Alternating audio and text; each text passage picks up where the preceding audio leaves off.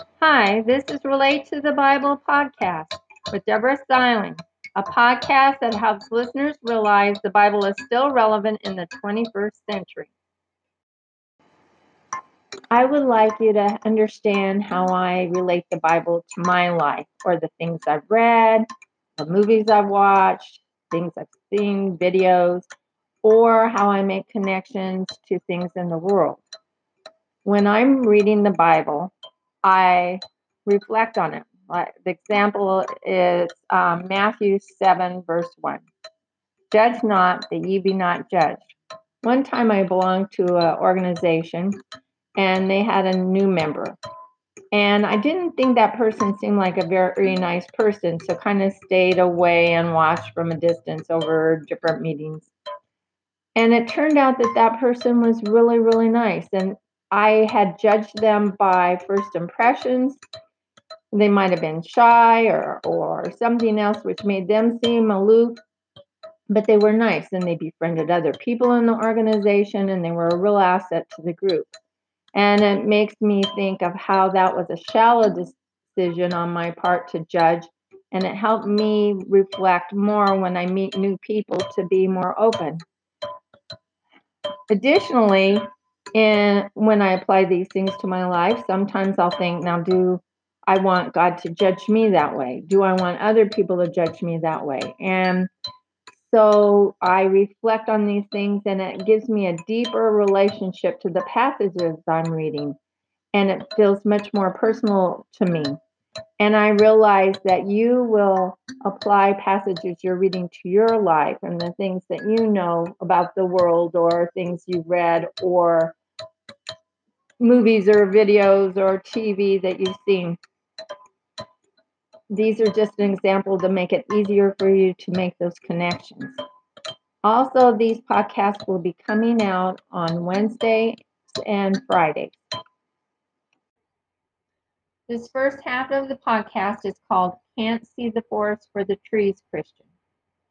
I'm sharing these posts from a blog I felt led to create called Types of Christians. You can find that at https colon double backslash types of Christians T Y P E S O F C H R I S T I A N S dot blogspot B L O G S P O T dot com. These are shared as examples of how I've related particular passages to my life. And, and they're just examples so that you could hear them or read them, depending on if you looked at the blog, and and know that the Bible isn't antiquated, that you can relate these things to your life at times that make it you're reading the Bible much more personal. Um, the passage under can't see the forest for the trees is, but he turned and said unto Peter, Get thee behind me, Satan. Thou art an offense unto me, for thou savorest not the things that be of God, but those that be of men. That's from Matthew 16, verse 23. Sometimes I'm a can't see the forest for the trees Christian, letting worldly things interfere in doing what God calls me to do. In the verses prior to this, Jesus has just told Peter how he's going to suffer many things, be crucified, and raised again on the third day. But Peter couldn't see the forest for the trees. Peter rebuked Jesus and told him that this shouldn't happen to Jesus. The thing is, Jesus always sees the big picture. He knew that if he didn't die and rise again, we simple human beings would have no hope for salvation otherwise. Sometimes I get where I can't see the forest for the trees as well. There are times where I hear God's gentle tugging at my heart, but minimize it and go on to do other things that I determine are much more important. God always sees the big picture, so that thing I may have minimized may have been exactly what God needed me to do to bring about the outcome He desired. Here's a very simplistic example. I felt a tugging on my heart to sort through my clothes to donate them and put it off, determining that I should clean my house instead.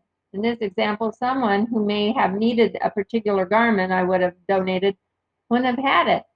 Fortunately for me, Jesus doesn't say, Debbie wants to take care of her overeating, but I've got much more important things to do first, so I'll leave it until later. But he turned and said unto Peter, Get thee behind me, Satan. Thou art an offense unto me, for thou savorest not the things that be of God, but those that be of men. Matthew 16, verse 23. Again, since this is an example of the positive influence that God has made on my faith walk with Christ, this may not reflect the whole meaning of the Bible verses. The next portion is called Reluctant Christian. The passage. But what think ye? A certain man had two sons, and he came to the first and said, Son, go work today in my vineyard. He answered and said, I will not.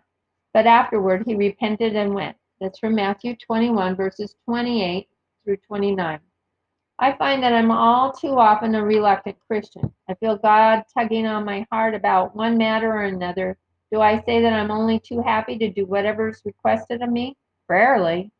Usually, more often than not, I give 20 bazillion excuses why this isn't a good time.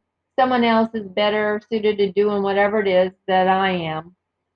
Eventually, I realize that when God calls, I should respond. The sad part is that I do it with a reluctant attitude. I don't say, Here I am, Lord, ready to do your will.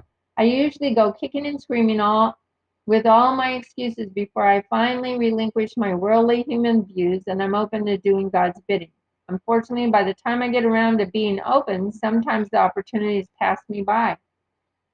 How can God love such a simple human being as me? It defies all logic, but He does. In fact, He loves me so much as simple as I am, that he gave his only begotten Son, Jesus, to die on the cross and rise again to save me from my simple ways and all my many vices, such as being reluctant, overeating, impatient, etc. The list could go on.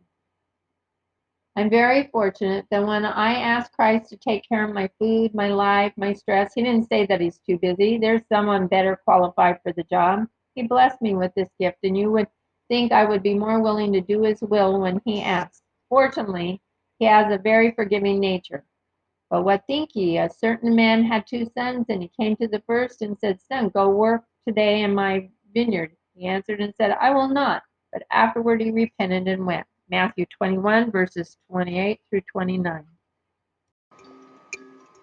I want you to know that since this is an example of the positive influence God has made on my life through the Bible, this podcast that I shared with you may not reflect all of the whole meaning of the Bible verses and passages I have shared.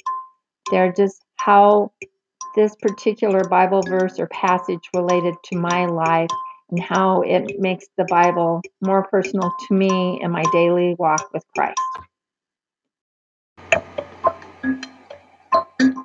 Thank you for joining us at Relate to the Bible. I look forward to you joining us next time, where you will hear more examples of how you can relate the Bible in ways that are especially meaningful to you.